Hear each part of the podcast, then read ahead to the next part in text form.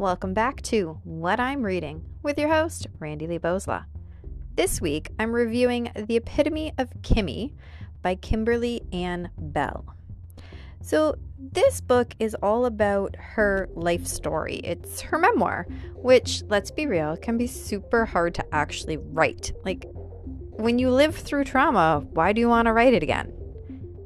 Because it can help other people, and it's pretty therapeutic for yourself, too. So, I mean, good for her and anybody really that writes a memoir because it's not the easiest thing in the world.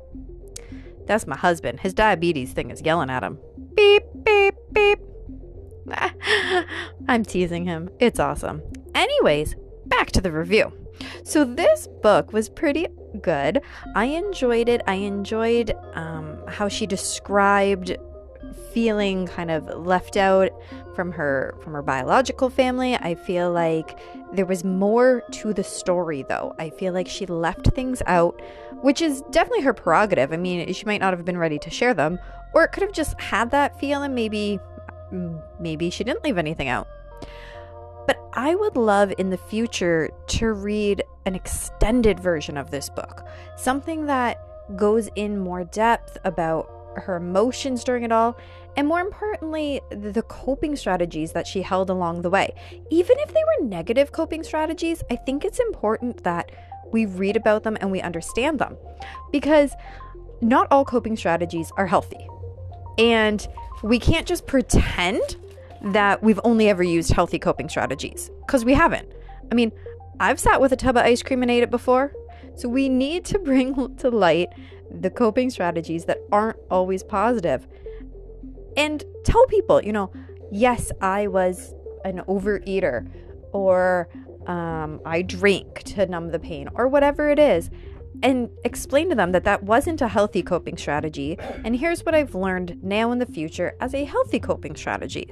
So I would love for that to be a part of it as well.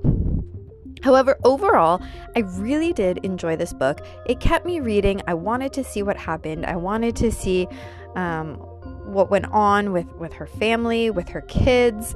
I don't want to put any spoilers in here, but I really did um, keep turning that page. It didn't take me long to read. It's a pretty short, easy read, which is great.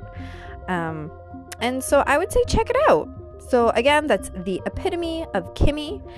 Accept and embrace it all that's part of her title.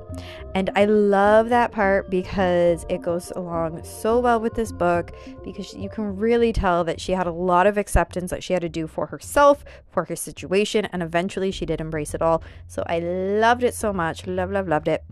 If you have not already checked out the other podcast and YouTube channel called The Write or Die Show. Head on over there, check it out. I did do an interview with Kim Kimberly Anne Bell. Um, I'm not sure if it's posted yet, to be honest, but either way, it will be. So head on over there, subscribe to the channel, make sure that you never miss an episode. And uh, I'm not sure what I'm going to be reading next week, but you know I'm going to give you a great review.